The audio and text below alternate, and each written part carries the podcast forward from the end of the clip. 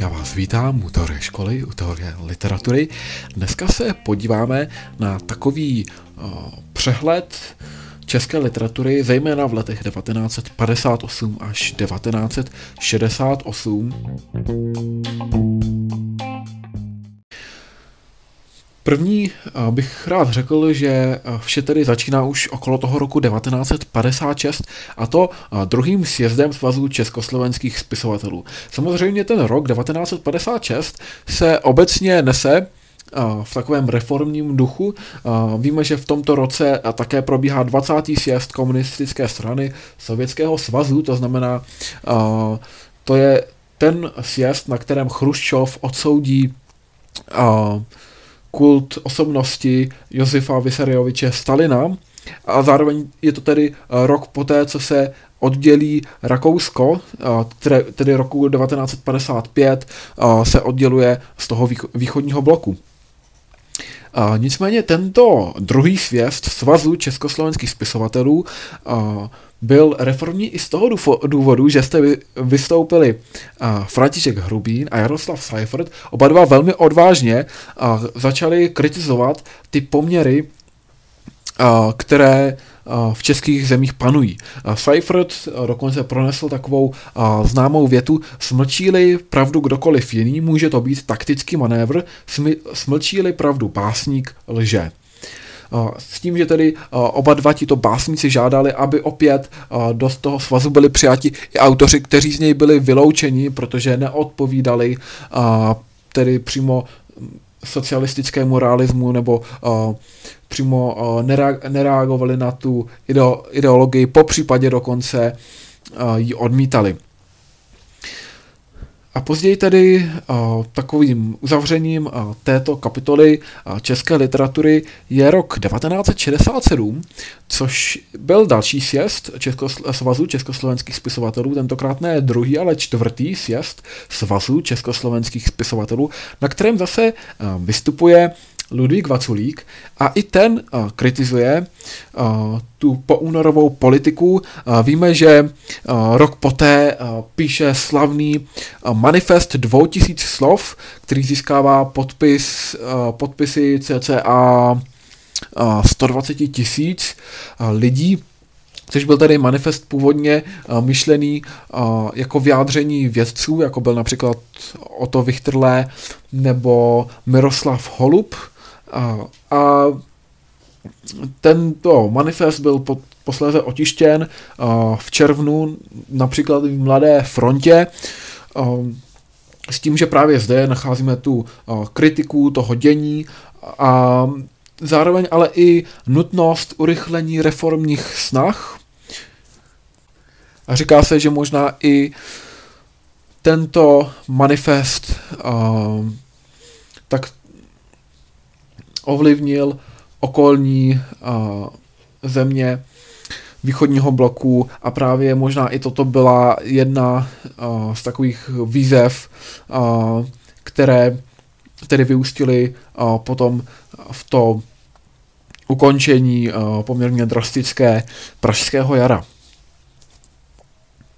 A samozřejmě to oslabení komunistické vlády uh, není pouze uh, tím, že bychom tedy odhalovali ty zločiny, kterých se dopouštěl Stalin a které tedy byly vykonávány i v okolních komunistických režimech. U nás dochází třeba k rehabilitaci mnohých nespravedlivě odsouzených občanů uh, během tedy těch um, vykonstruovaných masových procesů v 50. letech ale zároveň tedy opravdu dochází i k hospodářské krizi a to je spojeno třeba mm, s rokem 1962, kdy jsou i kalamity a obecná neúroda. Jinak tedy mohou znovu publikovat dříve zakázaní autoři, jako je například Vladimír Holan nebo Egon Hostovský. Ten tedy emigro, emigroval už uh, roku 1948, nicméně je možnost uh, publikovat jeho díla a dále tedy uh, dochází k rehabilitaci, i když pouze částečné zahradníčka, a nebo třeba i surrealistů spojených ve skupině RA, jako byl například Vratislav Effenberger nebo Ludvík Kundera, bratranec Milena Kundery. No a co se týče literárních časopisů, tak ty v této době mohou opět vycházet. Je to například brněnský host do domu, nebo uh, světová literatura, kde je tedy od roku 1956 redaktorem i Škvorecký, nebo to jsou literární noviny, ty vznikly roku 1927 a Potom zase do roku 1969 mohou fungovat, dále jsou přerušeny, i když tedy vlastně i dříve během těch válek docházelo k různým omezením No dnes eh, to bylo tedy obnoveno eh, po roce 1989 a postupně byly přejmenovávány například na eh, literární listy a potom v letech 1968 až 1969 už jenom pouze na listy a tedy v tom roce 1979 byly defi- 1969 byly definitivně tedy uzavřeny. I když potom zase vycházejí exilově, takže tam dochází k jisté kontinuitě.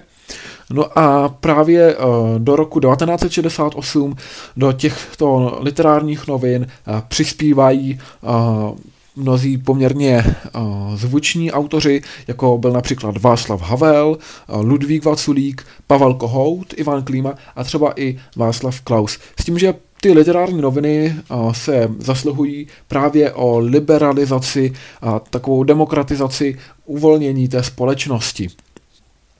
Nově vznikají další časopisy, třeba Tvář, to bychom mohli, hm, možná, že vás napadá časopis Tvar, ale ten vychází až od 90. let, tady to je opravdu Tvář, dlouhé A a Ř.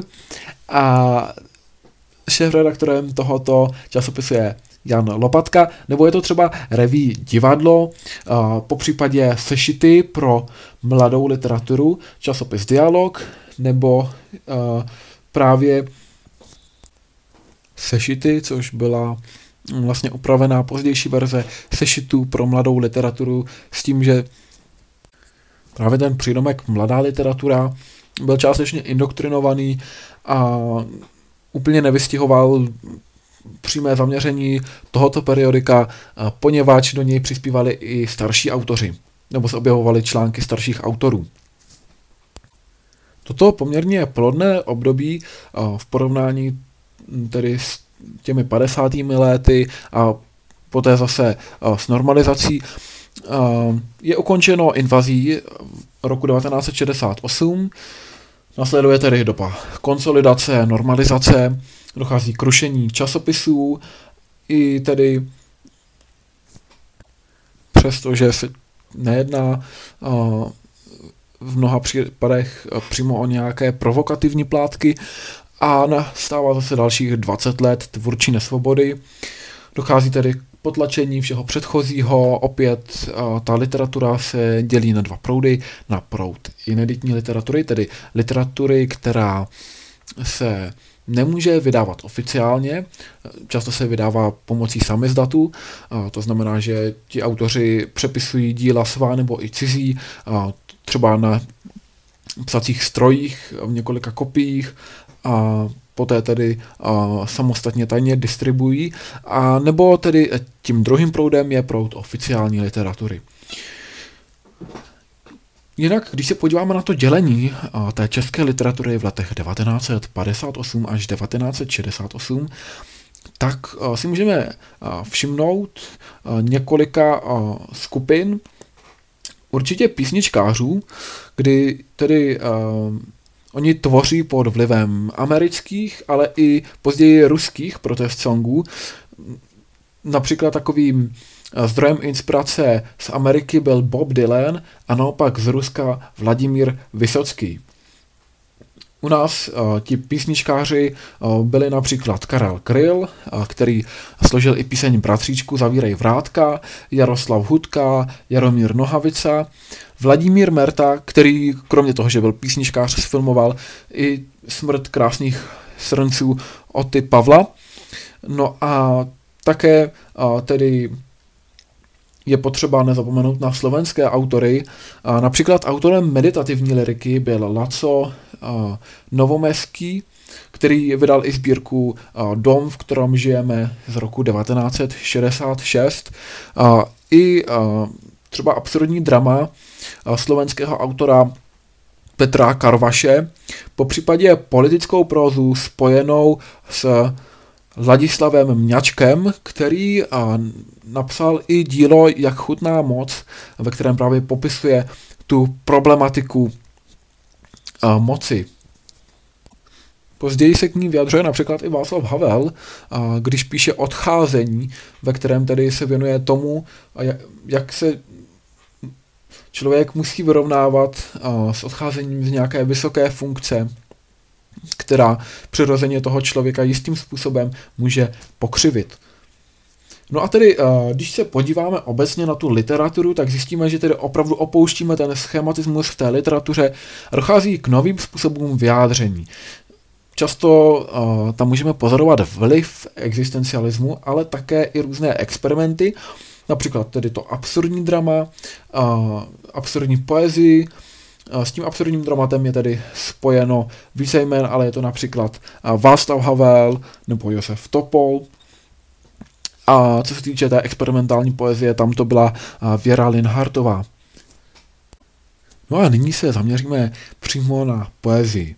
Tak tedy ten existencialismus se zde opravdu projevuje, a to například v dílech Františka Hrubína, třeba Srpnová neděle, Vladimíra Holena, tam to je takové to meditativní vyprávění, jako je například, nebo uvažování, jako je například právě v díle Noc s Hamletem, nebo i Jaroslav Seifert, po případě Jan Skácel, Hodina mezi psem a vlkem, což je taková tajemná hodina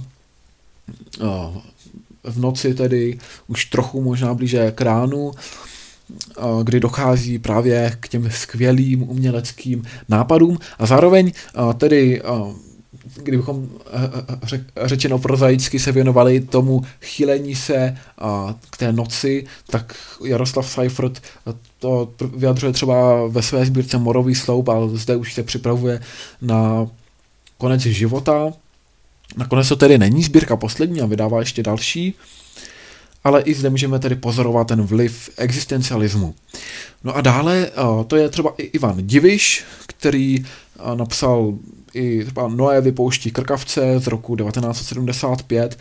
Zajímavé je, že Diviš využívá té mnohoslovné poetiky, což je opak Skácela, který naopak píše verše stručné a úsporné.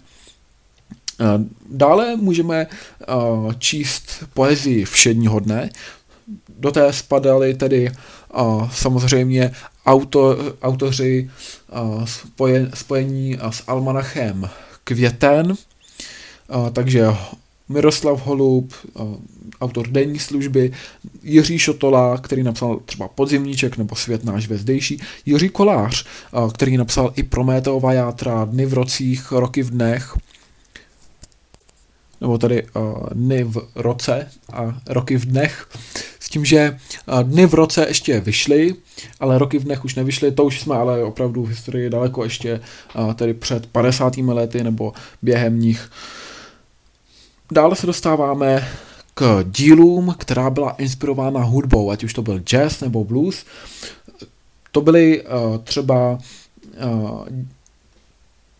sbírky jako je Blues pro bláznivou holku od Václava Hraběte nebo Moje blues od Josefa Keinera a samozřejmě mladá generace, takže e, již zmíněný časopis Tvář, kdy tedy šéf-redaktorem je Jan Lopatka a sešity pro mladou literaturu, ve kterých publikovali i Ivan Verniš, který jinak napsal třeba dílo Zimohrádek, Jiří Gruša, který napsal dotaz, dotazník a modlitba za jedno město a přítele, kdy se tedy věnuje právě tomu omezení možností na základě kádrového posudku, kdy ten kádrový posudek rozhodne o tom, jaký budete mít vlastně život, což se týká právě i toho názvu dotazníka neboli a nebo modlitba za jedno město a přítele. No a šéf-redaktorem sešitů pro mladou literaturu, nebo jak už jsem tady zmínil, tak postupně to jméno se měnilo, nakonec to byly pouze sešity, tak šéf-redaktorem byl Petr Kabeš, který byl ženatý s Anou Karaninovou. Ta mimo jiné předložila například i Slavnost bezvýznamnosti Milana Kundery, jediný francouzsky napsaný román nebo francouzsky napsané dílo Milana Kundery, které povolil přeložit do češtiny a nepřeložil jej on sám. No a nyní se již podíváme na prózu. Můžeme pozorovat odklon od společensky angažovaných témat a spíše přiklon k psychologické analýze člověka. Také si můžeme všimnout druhé vlny válečné prózy a do této druhé vlny válečné prózy spadá například Arnošt Lustig, který píše modlitbu pro Kateřinu Horovicovou, to je tedy dílo, ve kterém uh, židovská dívka se uh, nějakým způsobem chce pomstít těm uh, jejím trýznitelům v tom táboře, kdy vlastně oni se ji snaží zesměšnit a ponížit a tak tedy vlastně právě tady tomu tématu druhé stojé války, koncentračních táborů se Lustig věnuje, sám má židovské kořeny a mm, sám si prošel i právě koncentračními tábory. A dalším autorem je Ladislav Fuchs, ten a, přímo a, židovské kořeny nemá, ale přesto se tomuto dílu věnuje. Píše například Spalovače mrtvol, a, kde tedy pojednává o Karlu Kopfrkinglovi, což je zaměstnanec krematoria, který zpočátku vypadá jako takový podivín, ale ve skutečnosti se v něm probudí naprosto šílené sklony, a takže nakonec třeba stojí i za vraždou manželky nebo dítěte. A dále je to Josef Škvorecký a ten píše například z Babělce, což je tedy román, který pojednává o osvobození mm, Československa. Nicméně ve své době opravdu si toto dílo vysloužilo mnoho kritiky, protože v tomto díle nezobrazuje český národ nebo Čechy a Slováky jako někoho, kdo by byl velmi odvážný, ale naopak se tomu jistým způsobem směje, a zvlášť tedy těm občanům, kteří žili poblíž toho jeho rodiště, což byl Náchod. On tedy toto místo nazývá jako kostelec a snaží se tady přímo nenazývat dané postavy ránými jmény, nicméně ti lidé a ty jejich charakterové vlastnosti se projevily samozřejmě vlivy zvenčí, no a tak tedy i po válce dokonce někteří občané se ozvali, protože se viděli v tomto díle. No a, dále tedy je to třeba Jan Odčenášek, který píše v duchu druhé vlny válečné prozy, například Romeo, Julia a Tma, kdy tady píše o tom milostném vztahu během druhé světové války, nebo také občan Brich. No to už je tedy dílo, které uh, poněkud odpovídalo těm poúnorovým požadavkům, věnuje se um, právě eh, tomu únorovému převratu. A další skupinou je skupina autorů, které inspiroval nový román, antiromán, možná si ho někdo spojí s autorem Alan Robert Grietem a Takovýto autoři byli například Bohumil Hrabal nebo i Věra Linhartová, později se k ním připojil i Vladimír Páral, s tím, že Věra Linhartová obecně psala tedy takovou experimentální uh, poezii i prózu uh, a nakonec tedy říká, že zcela vyždímala češtinu, ty možnosti češtiny a proto také, nebo ona tvrdí, že proto také emigrovala do Francie, aby naopak zase mohla využívat francouzštinu jako svůj v úvozovkách pracovní jazyk. A dále zde máme téma životní deziluze. Tomu tématu životní deziluze se věnuje třeba Ivan Klíma, který napsal Soudce z milosti, kdy tedy soudce je během normalizace politicky nespolehlivý, dalo by se říci, ale na tom úřadě je stále trpěn z milosti, s tím, že ale nakonec sám odchází, protože hm, prostě nemůže souhlasit s tím režimem v období normalizace a přehodnotí právě svoje názory z mládí na hm, komunismus obecně. A dále takovým autorem, který přehodnocuje svoje životní deziluze, je Ludvík Vaculík. Opět v 50. letech jako mnoho lidí v té době zaujat tedy myšlenkou komunismu, ale potom právě přichází k těmto problémům a tak se o tom můžeme dozvědět třeba i v díle Sekira, nebo Milan Kundera, který tedy ty své životní deziluze popisuje v díle Žert. No a my se dostáváme k literatuře faktů. Představiteli literatury faktů v tomto období je například Miroslav Ivanov. S tím, že že jeho otec měl původně příjmení Job, ale v první světové válce, když se nacházel v Rusku, tak si to příjmení změnil a otázka, jestli tady to Ivanovi pomohlo. Každopádně tedy píše například právě tajemství RKZ, neboli rukopisu Králové dvorské zelenohorský, ale věnuje se i mnoha dalším historickým v úzovkách záhadám. Třeba popisuje i v díle Nejen černé uniformy právě atentát na Reinharda Heydricha a dalším autorem literatury faktu je Ladislav Mňačko, který se tady věnuje eh, té moci, problematice moci v tom díle Jak chutná moc. No a dále zde máme historické romány.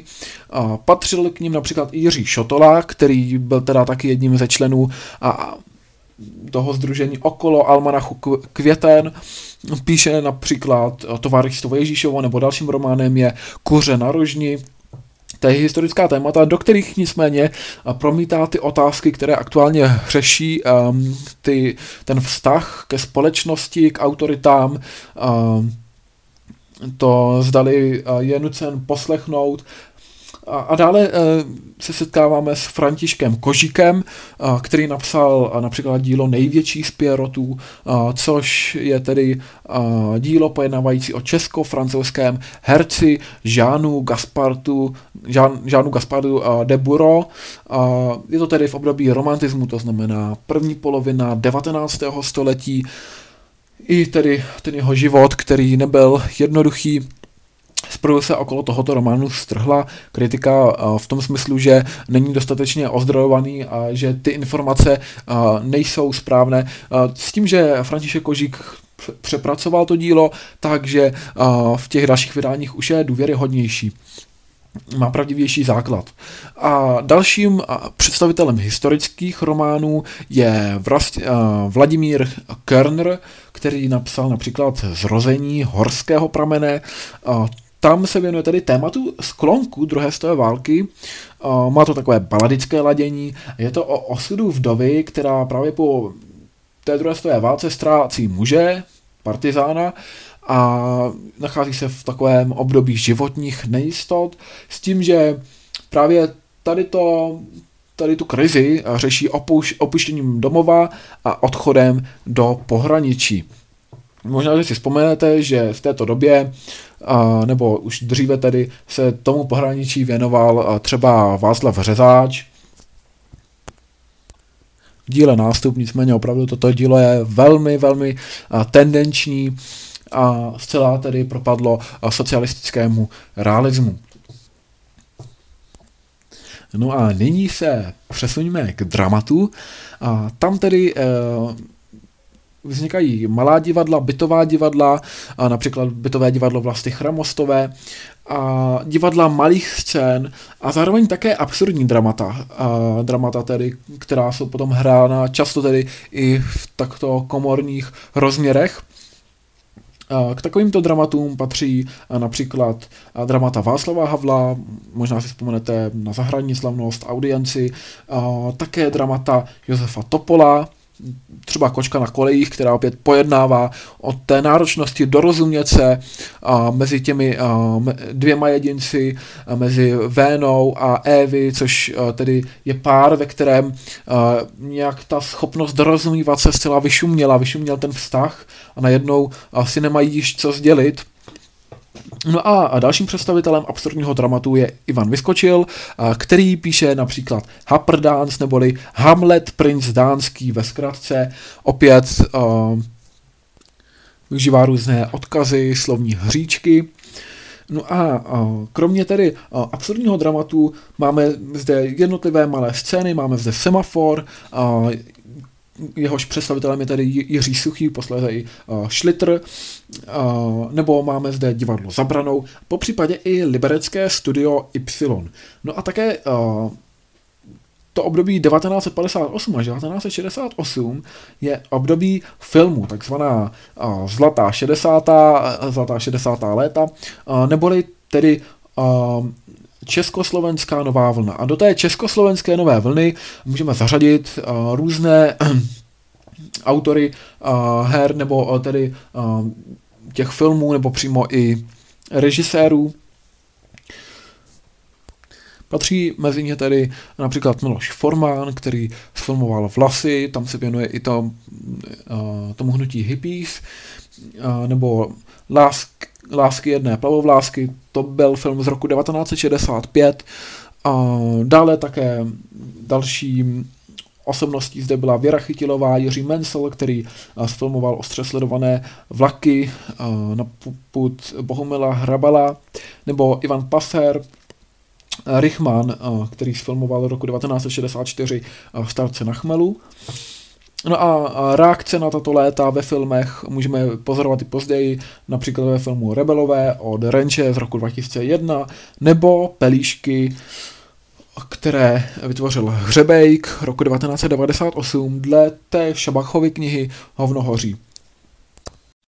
Tímto bych rád zakončil tedy uh, naši dnešní epizodu české literatury v letech 1958 až 1968, kdy jsme se tedy podívali na české prozaiky nebo československé prozaiky i pásníky, dramatiky, absurdní drama a také i na ty časopisy, které vycházely a v kterých se objevovaly, objevovaly často myšlenky těch autorů, jako byly právě třeba sešity pro mladou lit, uh, literaturu, nebo později, později pouze sešity, uh, nebo literární noviny, tvář nebo host do domu. Já vám přeju pěkný zbytek dne.